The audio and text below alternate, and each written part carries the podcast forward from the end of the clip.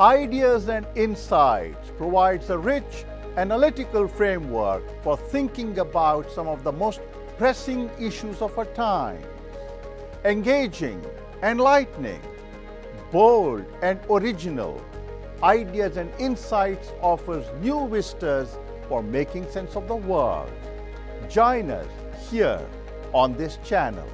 I am Badrinath Rao, your host for Ideas and Insights.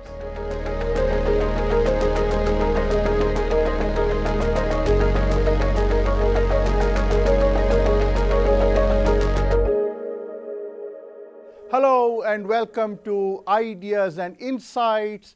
I am Badrinath Rao, your host for the program. I wish to begin this episode by posing a question. Have you lately been upset because someone treated you poorly? Do you harbor memories of when someone misbehaved with you or treated you with contempt?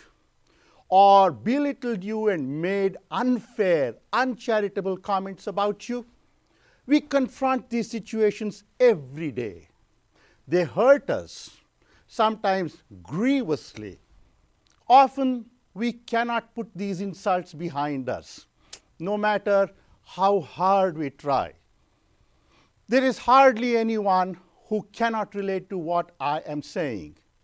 Alienating conflicts are a fact of life.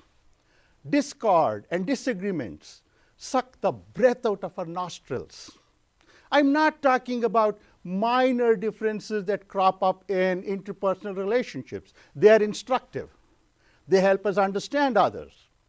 I'm concerned about chronic, toxic disputes that dissipate our energies, diminish our human potential, and leave us enervated.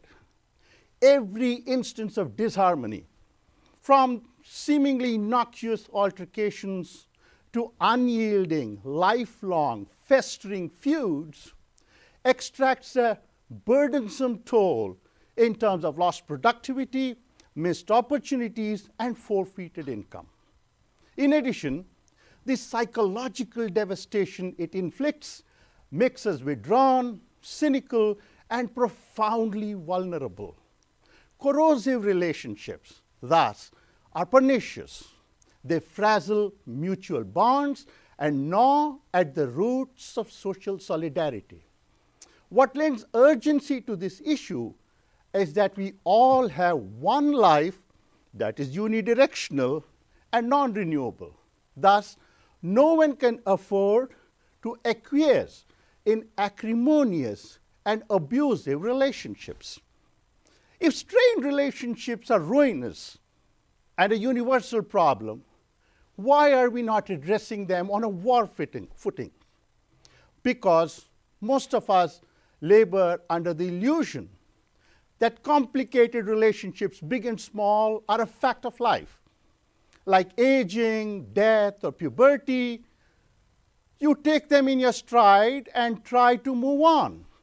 Hence, barring perfunctory attempts to resolve disputes, we capitulate to their oppressive force and struggle in vain with the diffused animus they engender. Is it any wonder that we are all maladjusted to varying degrees? Our relationships are frayed, we feel beleaguered in a hostile world, overwhelmed by an unavailing sense of despondency. We echo Jean Paul Sartre, French philosopher and literature, who said, Hell is other people in his play No Exit. Suppose this describes your situation.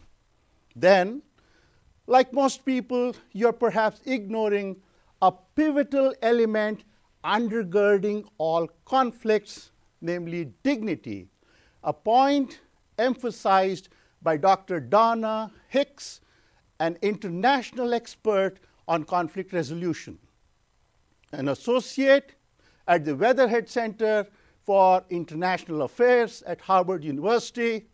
Dr. Hicks is the author of two acclaimed books Dignity, its essential role in resolving conflicts, and Leading with Dignity How to Create a Culture that Brings Out the Best in People. Yale University Press has published these books.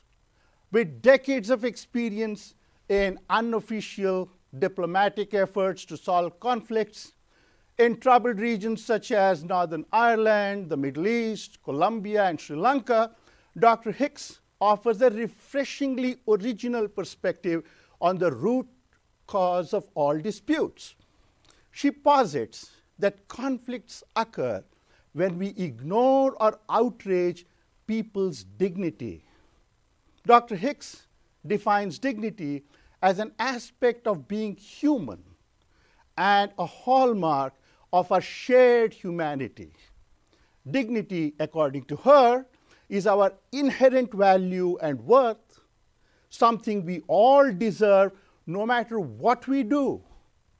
Dr. Hicks conceptualizes dignity as three C's the consciousness that we are connected to our dignity, the dignity of others, and the dignity of something greater than ourselves. And she proposes a new model of dignity.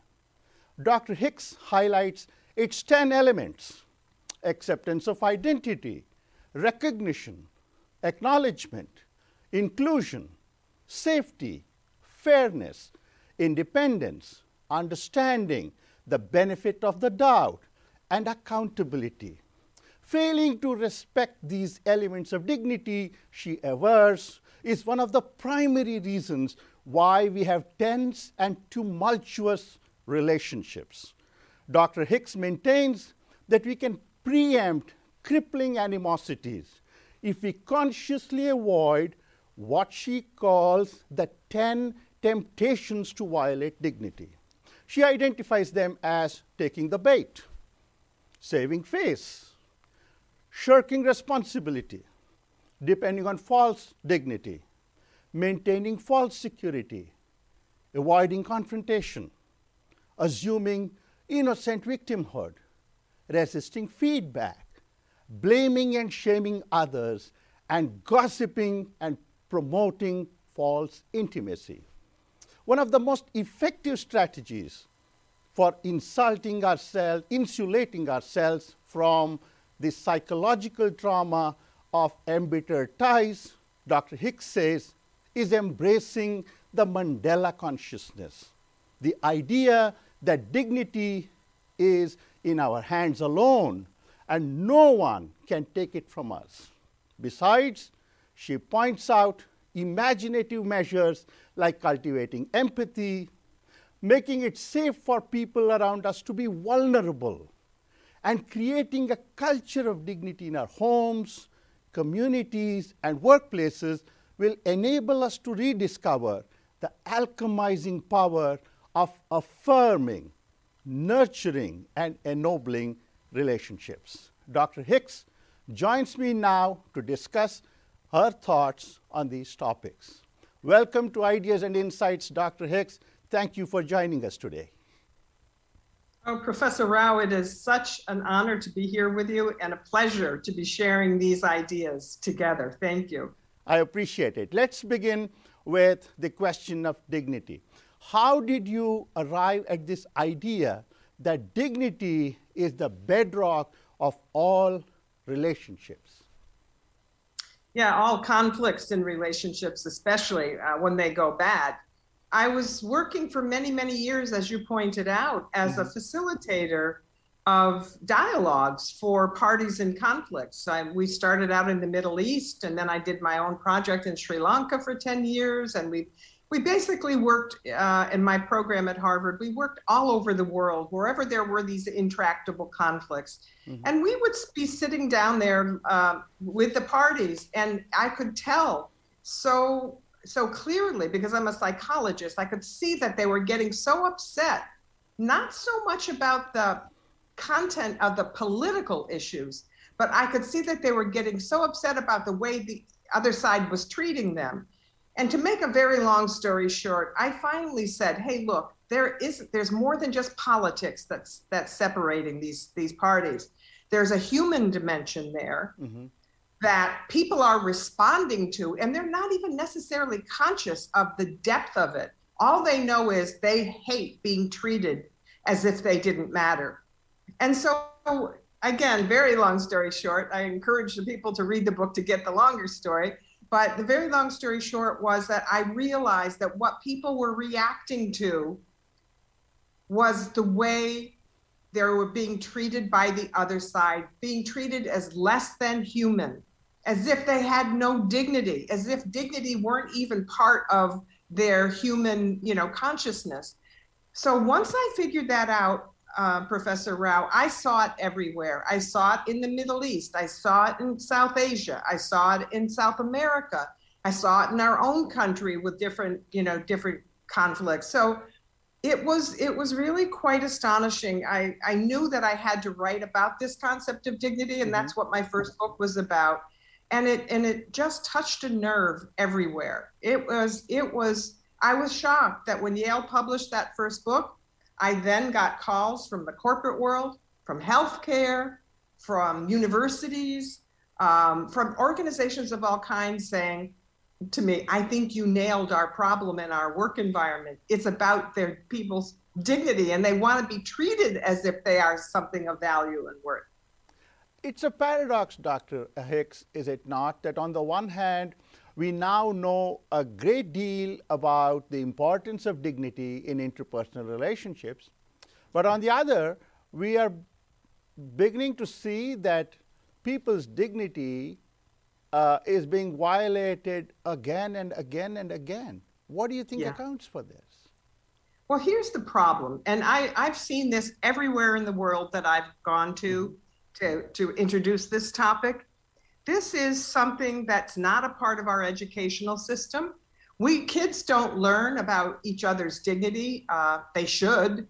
Now they are. Now I've got teachers all over the world teaching this, but but when when we were growing up and even when our children were growing up there was nowhere to learn about this mm-hmm. not in a not in a way that showed people concretely what it looks like you just mentioned all those 10 elements those that those things are what happens when if we if we are not treated fairly or if we don't feel like we're included or if we're treated as if you know uh, we were less than because of something to do with our identity so it, it's it's the ignorance, honestly, Dr. Rao. I think it's the ignorance that, and it's global. It's global ignorance, and slowly, you know, slowly we are.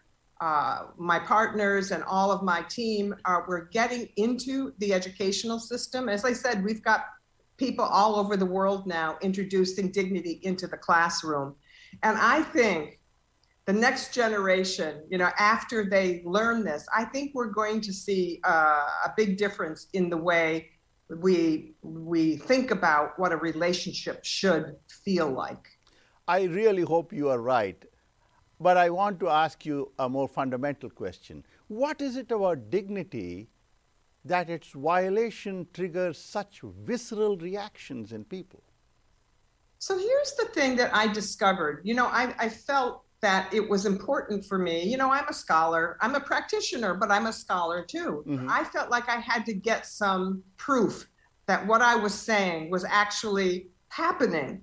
Because it's one thing for Donna Hicks to go around and say, "Oh, people get into conflicts because their their dignity's been violated." Mm-hmm. But what I ended up finding and going into the literature on social neuroscience, and what they what I found there was evidence to show that when people feel uh, an experience an assault to their dignity, what I call a dignity violation, that it shows up in the brain in the same area as a wound to their physical being, to as a physical wound. So this is not something that is like a little touchy feely, oh, be nice to people and all that. No, this is something deeper. And as you said in the intro, your, that intro was so beautiful that you did. As you said, this is, goes to the heart. You know, it's the hallmark of our shared humanity, this desire to be treated as if we mattered. And, and our bodies, like you said, there's a visceral reaction here. Our bodies respond as if our lives were on the line. But the fact is, psychologically, it's our dignity. and it and it has physical manifestations in our brain. You know, our brain doesn't know the difference between a wound to our dignity and a physical injury. So, I mean, just think about it. We have an entire legal system that mm-hmm. protects us from being physically harmed. But we've got to develop this consciousness that says, hey, we cannot treat each other this way. And like you said earlier, insult each other and, you know, treat each other as if they're less than us or whatever the harmful cognitive processing people are engaged in about other people. We are all equal maybe not in status. Maybe some people have more power than us, but the fact is we're equal in dignity. And not until we have that deeply embedded in our consciousness are we going to see, I think, appreciable change. Early on in the book, you propose a new model of dignity and you outline its building blocks. Can you tell us more about that? Well, I, I think that the, you, you reviewed several of the building blocks. The first is the definition. Dignity is our inherent, inborn value and worth. We all come into the world with dignity. There's no two ways about it. And, and, and you know, it's different from respect because people confuse these two things all the time. So I make it very clear what I think the first building block is understanding what dignity is and what it isn't. And the first part of that, as I just said, is that dignity is inborn, it's inherent, it's in all of us when we come into this world. I think respect, on the other hand, has to be earned. It's something that we do. If we do something special, people, you know, people respect us. They say, yeah, boy, that was amazing that what you did, you know, uh, whatever it is. And so that just making that distinction first between dignity and respect the second thing is understanding, like I just explained, the neuroscience of dignity, that this is something real. This is something that our bodies respond to. Uh, these insults, these you know violations of dignity, our our brains are wired to react to it, and uh, we have you know cortisol goes running through our body. We have these hormones that get released. It is a physical reaction as well as a psychological wound. So that's the second one. The third one are these 10 elements of dignity that you beautifully highlighted. Uh, and the fourth are the um, uh, the fourth building block is the, are the 10 temptations to violate dignity, ways in which uh, our evolutionary legacy has set us up to react in certain ways, like with that fight and flight instinct. But the fact is, there are so many, and you you you went through that list of the taking the bait, shirking responsibility, saving face, and so on. And the, the, the reason why that is so important, uh, Professor Rao, is because sometimes when we get into an argument, you know, with somebody, we go into that mode, into that temptation mode, and we start taking the bait. We start returning the harm. We, you know, we think we're the innocent victim, and so, knowing that, having an understanding that we are set up for defensive reaction and it's self preservation, it's self preservation, and that's what gets triggered. But if we don't know that about ourselves as human beings, we're, we're going to get caught up in all of that stuff. So, we have to figure out how to control those reactions before they control us. And we are equipped. The last bit of this is about knowing and understanding how we can how can we can override those destructive um, uh, reactions, self-preservation instincts that wreak havoc on relationships. And then there's the I and the me, the lot finally, the I and the me, there's two parts of ourselves that we are, we humans have these two parts. The me is what I just described, the one that gets provoked and, and triggered by uh, somebody who, who insults us or whatever um, and those those temptations we get lured by those temptations and our me uh, this part of ourself is hyper reactive to them. Now the i on the other hand this the i it's the part of us that has the capacity to re reroute those reactions. We we can stop those self-preservation instincts before they do harm and we can make a choice about how we want to react.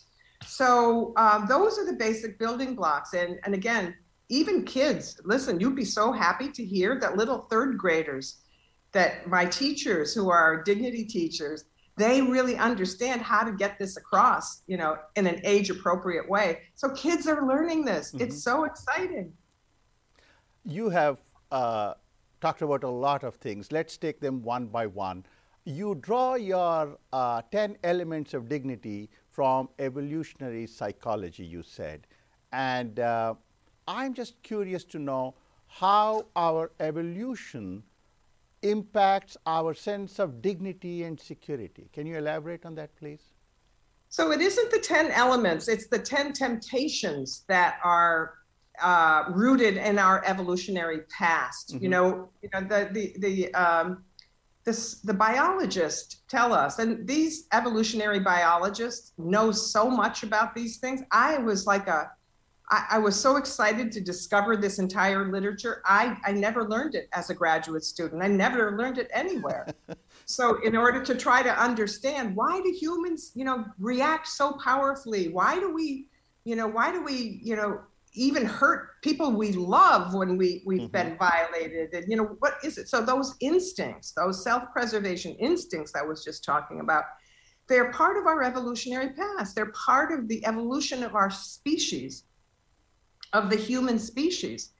Um, you know, and now in the 21st century, as opposed to 200,000 years ago when these, these reactions evolved in our brains, now we have developed other parts of our brain. We have a neocortex that helps us stop those reactions before they, or at least stop them before they get really destructive.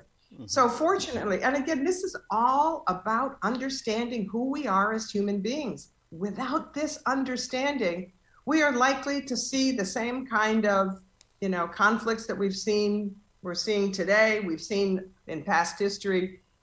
We need this. We need this education.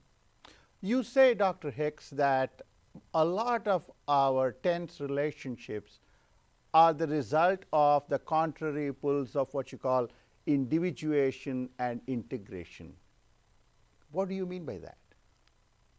I mean, I'm hoping I remember what I meant by that, but uh, but I, I think it, there is this struggle. There's a struggle that, and E.O. Wilson, if any of you are more and interested in learning more about this process of individuation and integration, uh, E.O. Wilson mm-hmm. makes the claim that we are, we humans are engaged in an in, internal struggle between the desire to individuate and become uh, our own person, our own individual, um, and that we have all those self-preservation instincts that get triggered when we, you know, when we uh, feel a threat coming on.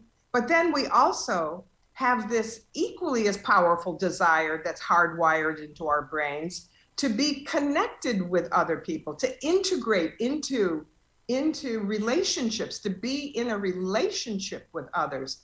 So it's this push and pull between wanting to protect ourselves as individuals, but yet at the same time become a part of and integrate with, uh, you know, our, our, our loved ones, our community, all of that. So that's that big struggle. And he, E.O. Wilson is so funny. He says, you know, if you think that your inner inner tension is something unique to you, he said, forget it. It's about being a human because we have this push pull inside us. All of us have it. So, um, and then he says, he calls it, he says, and humans, because of these, this tension between these two, you know, the desire for individuation and the desire for connection with other people and integration, he said, we are we are we suffer from ruthless ambivalence. Mm-hmm. and you know because a lot of times we were one, are wondering gee do i really want to get close to this person? Well you know is it going to be a threat to me? Am i going to be able to trust that person? You know we're going back and forth all the time as humans. And i just i laugh because I think he nailed it. You know, I think he really nailed that internal tension that all of us have experienced in our lives. You talk about something that really uh, intrigued me. You say that ranking human worth can have pernicious consequences, and you refer to Robert Fuller's book, Somebodies and Nobodies. Uh, you know, uh, abusive uh, uh, ranking of people.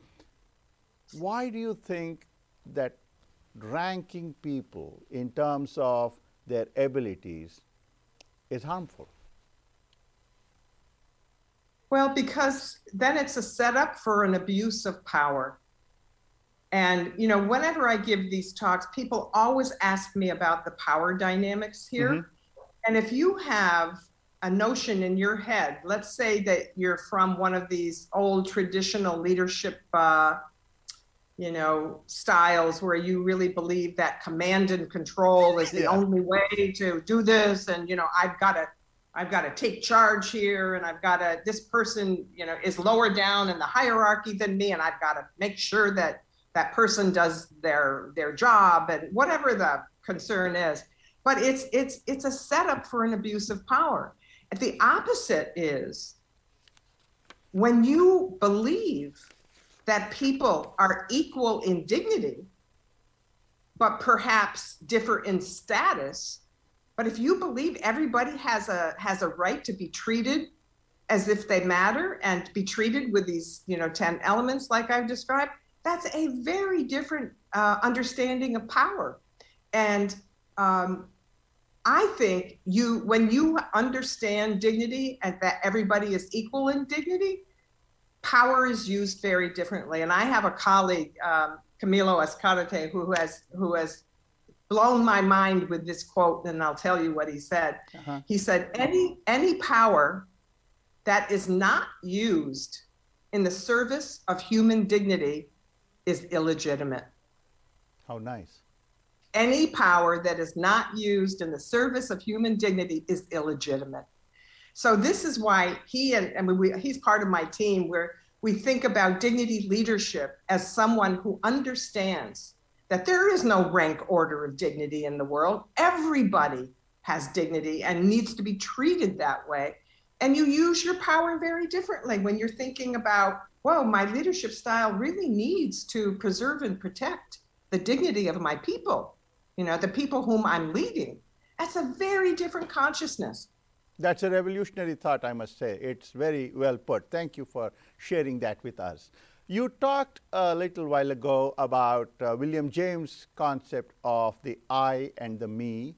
And in your book, you say that a healthy individual is someone who has integrated the I and the me. How can one integrate the I and the me? Well, you know, it's here's the thing.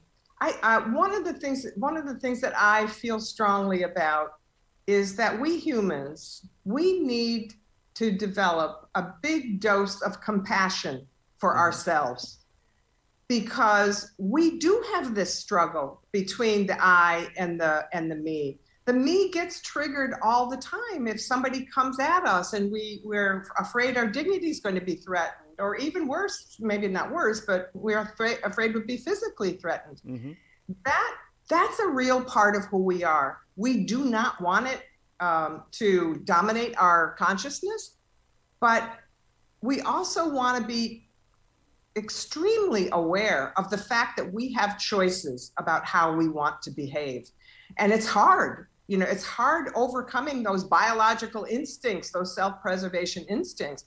But we have the capacity as humans to do that. And the first stage of reconciliation in any failed relationship is reconciling inside yourself your I and your me. You know, it's like you want to integrate those two because you don't want to banish your me from your consciousness because it's part of being human. It's part of what E.O. Wilson says the, the human struggle is. So we just want to be able to calm down that me. So if we are reconciled with that part of ourselves and if we integrate it into our our core of compassion for ourselves, we won't get upset with ourselves if we, you know, find ourselves, you know, getting lured by one of those temptations, for example. We'll know how to nurture ourselves. And before we can nurture anybody else, we have to know how to have that compassion and that make that connection inside us because we can look at somebody else who's gone off and gone crazy and you know we can say to them boy there but for the grace of god go i i know what that's like and until we have that deep self compassion we never be able to extend that or empathy or any of those wonderful social reactions that we all want to learn and become good at. We'll never be able to do it. So we have to start with ourselves. Interesting. Let's now move on to the 10 temptations to violate dignity. We've talked about this briefly. I am interested in finding out how you arrived at these 10 temptations. Was it based on your uh, observation of conflicts? How did you come up with this list of 10 temptations?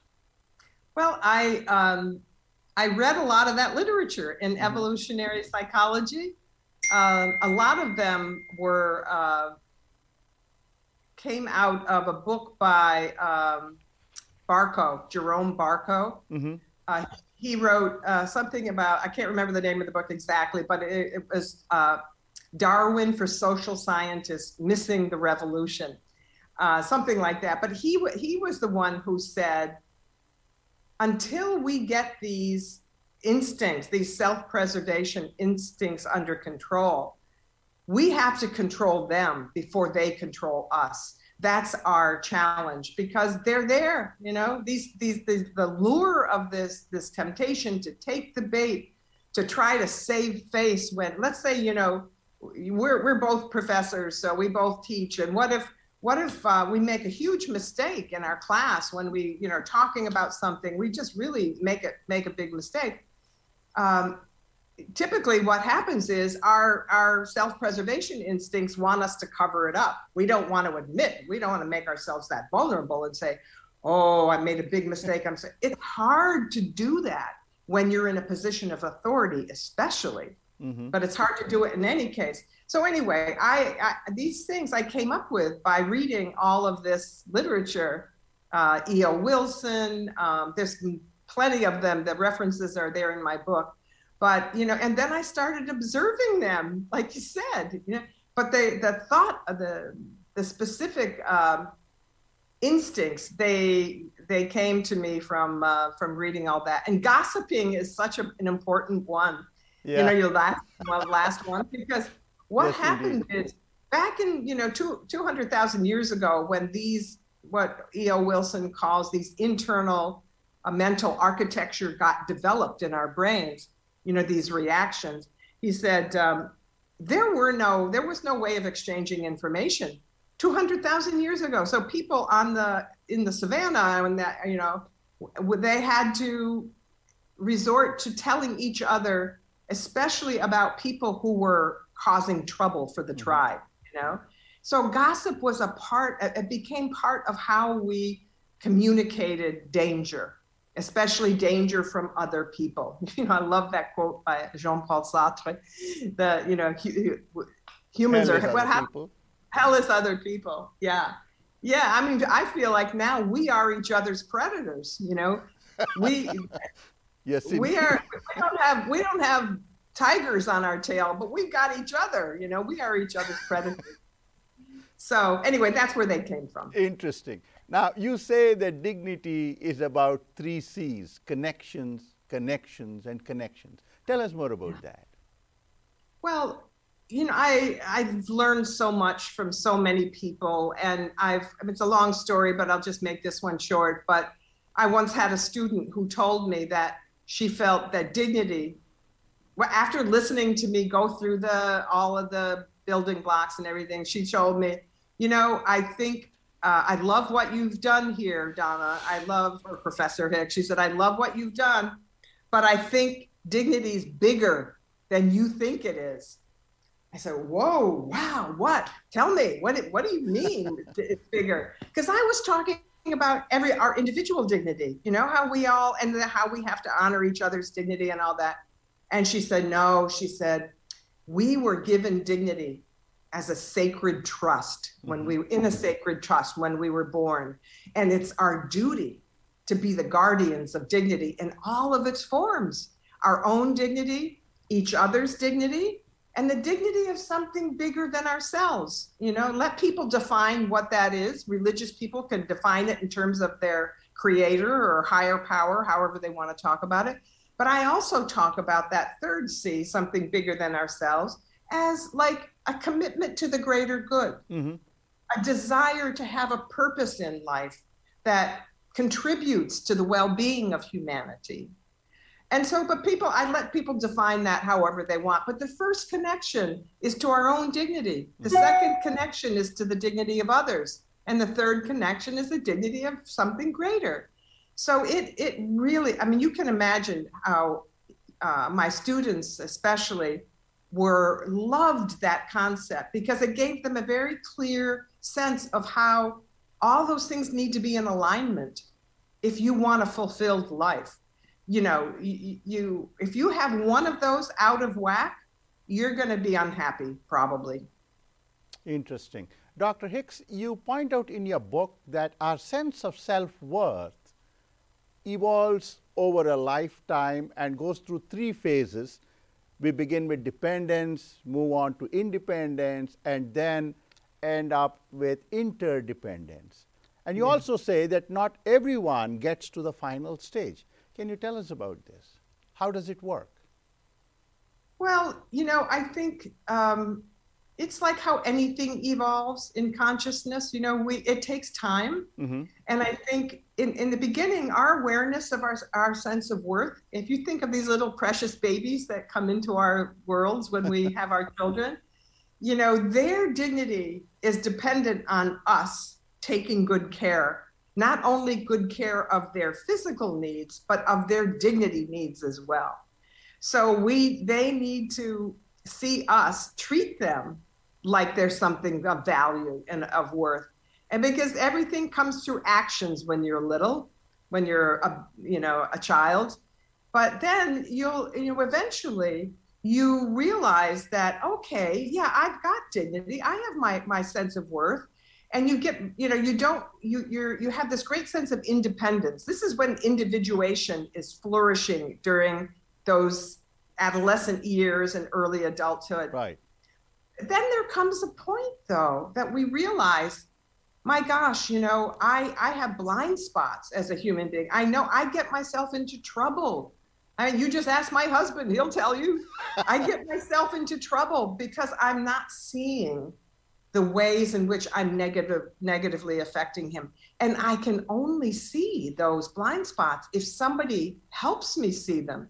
If, like Professor Rao, you say to me, Oh, Donna, I saw you interacting with your husband yesterday, and I think you just violated his dignity, you know, when you were making a joke about him, you know.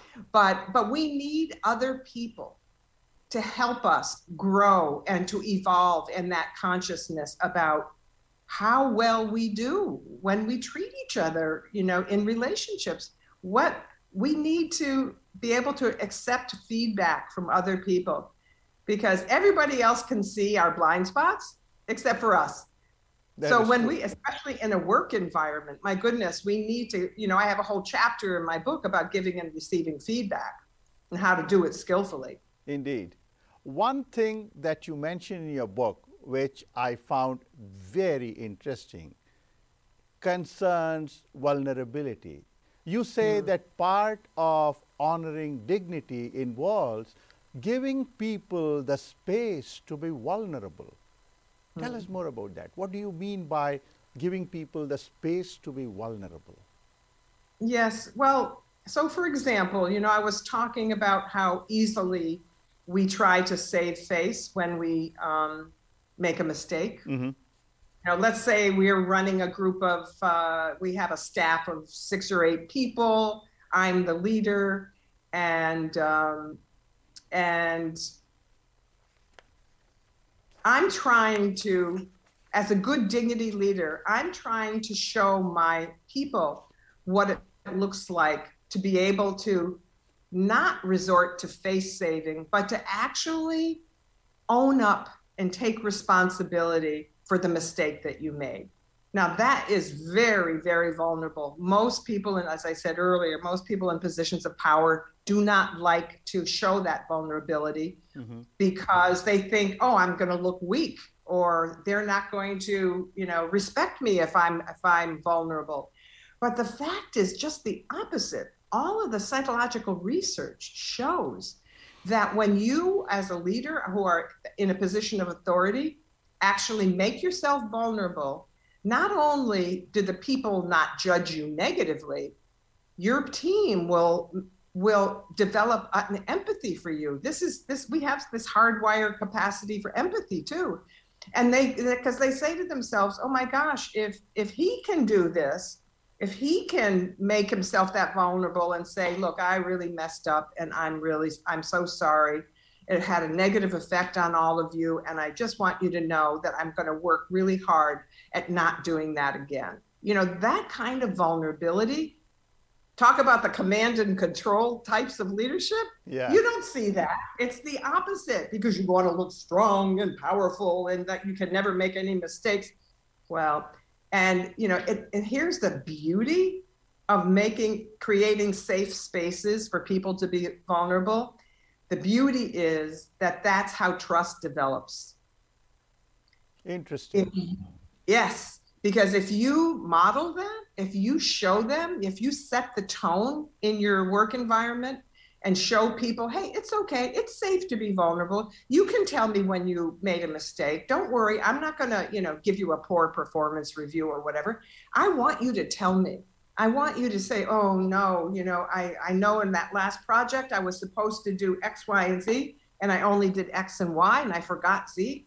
Well, okay. And you know, and I always use this quote by Thomas Edison when somebody told him about how many mistakes he made before he came up with the, he, the light bulb, right? He was the guy who did the light bulb. Mm-hmm. And he said to this critic, he said, I never made a mistake. I just figured out what, you know, what I needed to learn. That's all. You know, I didn't make mistakes. I now I know what doesn't work, he said. Yeah. so, right. you know, it's this mindset of making people not afraid because fear-based environments that is like the that's where toxicity grows is out of fear. You know you used that word earlier.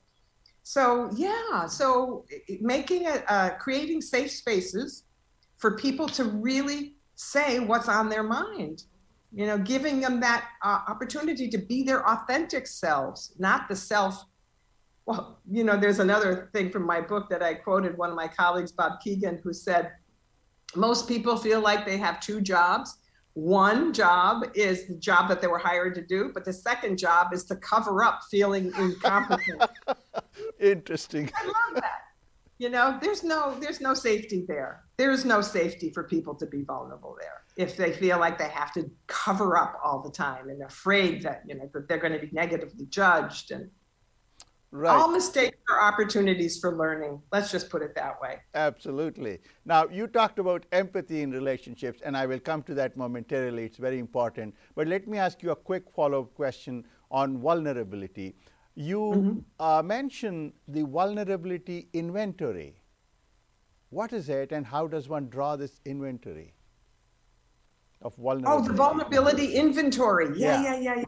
Okay, so what that is, I, I ask people to take those 10 elements of dignity. I hand them out. Like, mm-hmm. say I'm doing a workshop with people, and um, I want them to know what their soft spots are. Mm-hmm. You know, where they, people can maybe re-trigger an old uh, element of dignity that's been violated early on in your life. Let's say you had a father who was very harsh very critical and you know was constantly um, berating you for uh, something that you were doing wrong. Well you know that kind of dignity wound i mean i would say that that's a wound to per- a person feeling safe. That's a safety violation. And if you have a you know uh, a background of growing up in that kind of unsafe environment then you're going to be on the alert all the time for people coming at you. And that really messes up our relationships because you don't trust anybody because you think they're going to criticize you or harm you or hurt you. So that vulnerability inventory, you take the each of those 10 elements.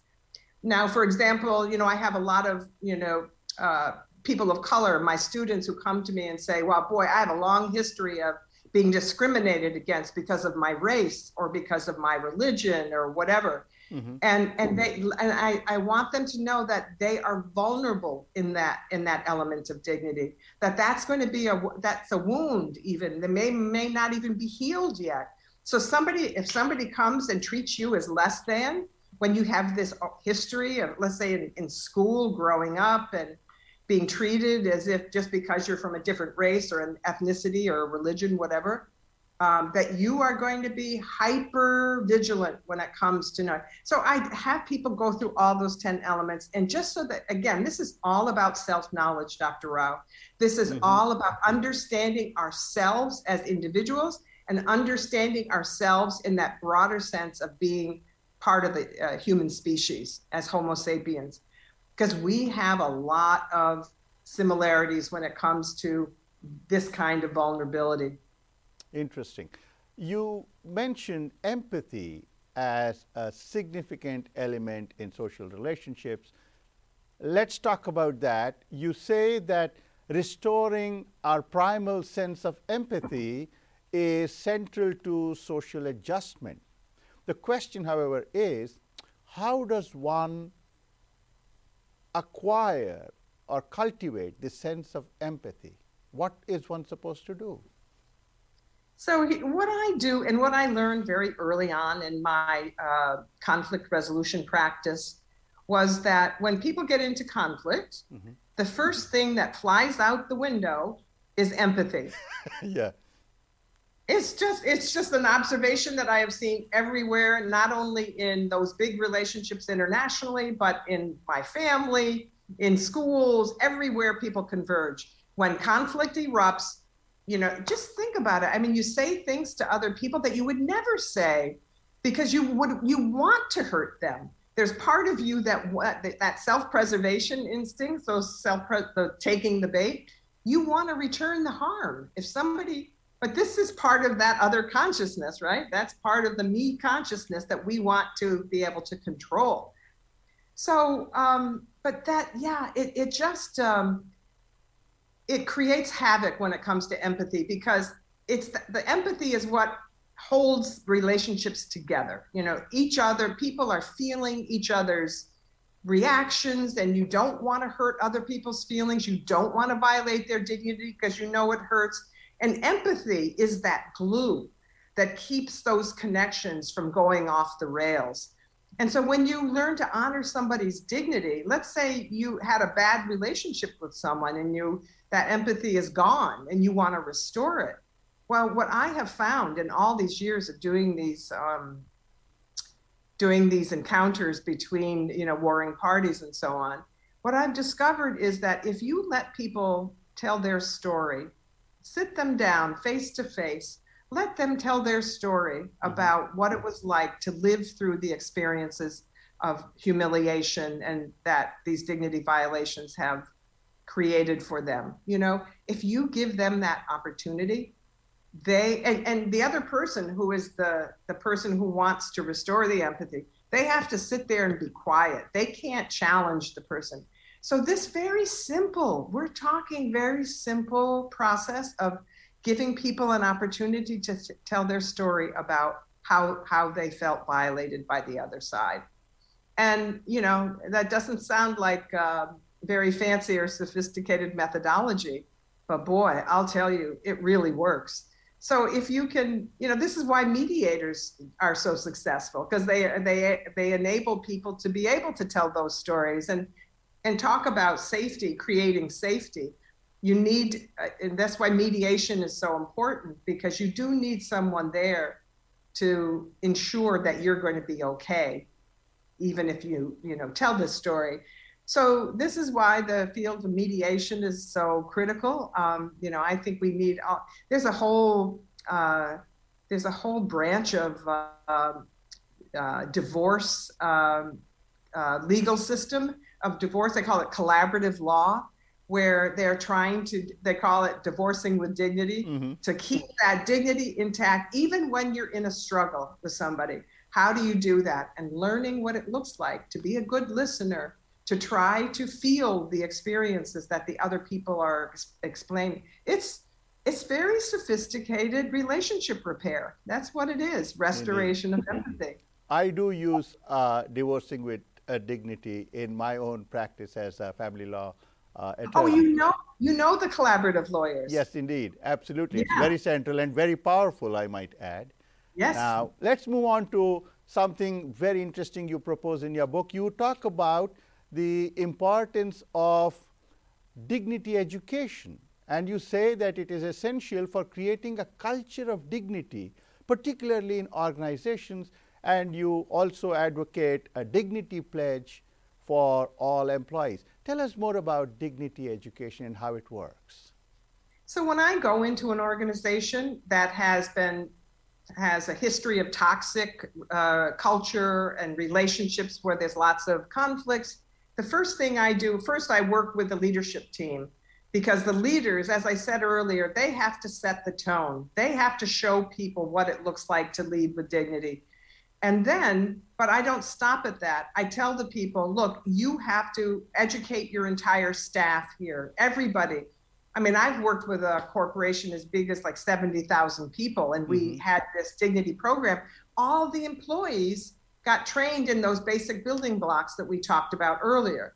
They, they know the difference between dignity and respect. They understand the neuroscience. They know the element. Everybody in an organization has to sign on to learning this. And, you know, I have lots of help with this. I have people inside the organization that work with, you know, to do it.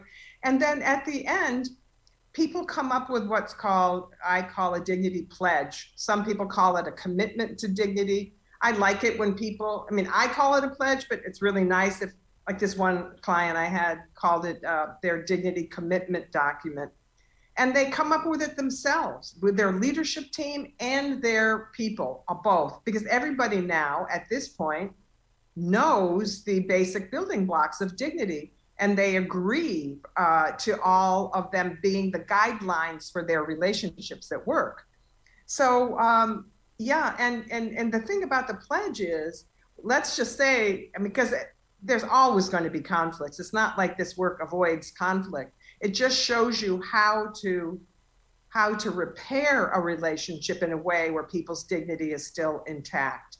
So that's what the pledge does. It says, hey, look, you know, you violated my dignity, but we have made a commitment here. We have pledged to work it out if something goes wrong in our relationship. So they go through a process, you know, a dignity conflict resolution process.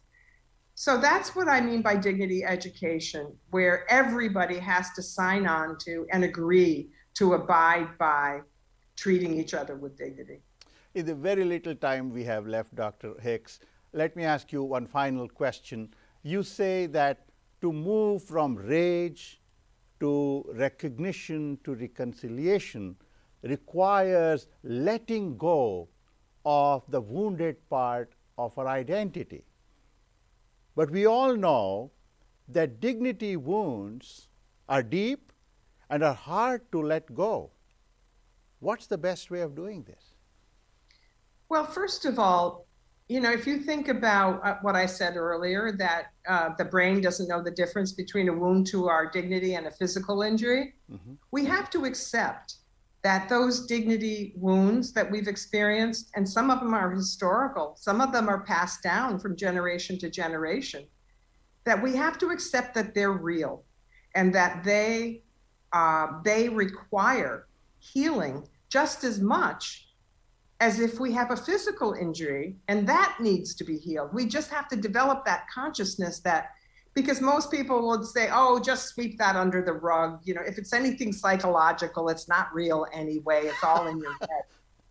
But we know it's real. We know those of us who have dignity consciousness knows how real they are. And you have to work with someone with uh, around that. Like what I I do typically, uh, I mean, it's what I've done with myself and what I've done with people I've, I've worked with is just give them the opportunity to tell their stories about what those wounds were like. And I actually think that to be able to do it in a group setting, you know, do you know this uh, practice restorative justice? Mm-hmm. Are you familiar with Indeed, that? Yeah. very much so. I think they've done the most beautiful job uh, because they have i've worked with a lot of them and i've we, they've integrated some of them have integrated dignity awareness into their process and they use ways, you know, the, like the 10 elements of dignity to talk about what those wounds were like and how they got those wounds. So, you know, it's this idea that only a clean wound heals. And, you know, the other thing that Archbishop Tutu taught me um, was that people, when they have experienced really um, terrible things, they need acknowledgement for the suffering that they've endured. They need acknowledgement. So, setting up processes where you can have, you know, like here in this country with race relations, we need a council set up, some kind of a council where people can be acknowledged for the suffering that they've endured. You know, it's it's the only thing that worked in South Africa.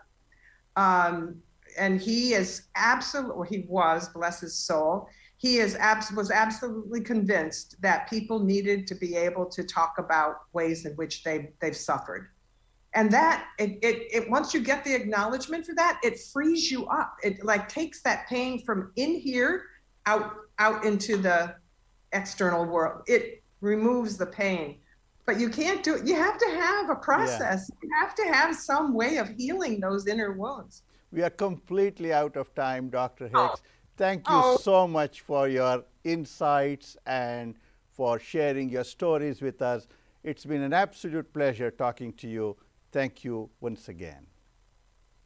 My pleasure. That's it for this episode of Ideas and Insights. Thanks for joining us today.